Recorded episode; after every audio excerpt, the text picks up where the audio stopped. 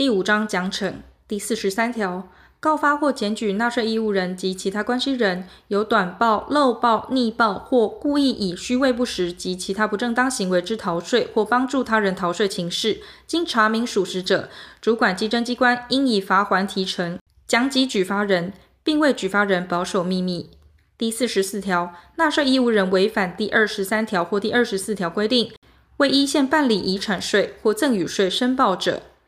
按核定应纳税额加除二倍以下之罚锾。第四十五条，纳税义务人对依本法规定应申报之遗产或赠与财产，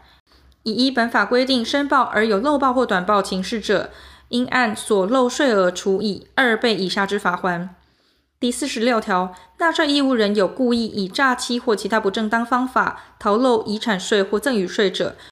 除依继承或赠与发生年度税率重新合计补征外，并应处以所漏税额一倍至三倍之罚锾。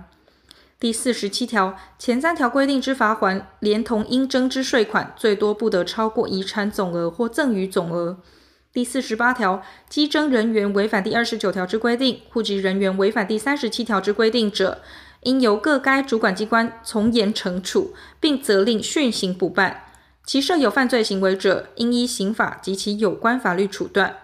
第五十条，纳税义务人违反第八条之规定，于遗产税未缴清前分割遗产、交付遗赠或办理遗转登记，或赠与税未缴清前办理赠与移转登记者，处一年以下有期徒刑。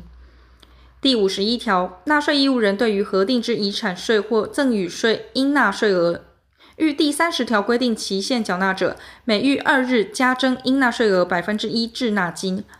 逾三十日仍未缴纳者，主管稽征机关应移送强制执行。但因不可抗力或不可归责于纳税义务人之事由，致不能于法定期间内缴清税捐，得于其原因消灭后十日内提出具体证明，向稽征机关申请延期或分期缴纳，经核准者，免予加征滞纳金。前项应纳税款，应自滞纳期限届满之次日起，至纳税义务人缴纳之日止，依邮政储金一年期定期储金固定利率按日加计利息一并征收。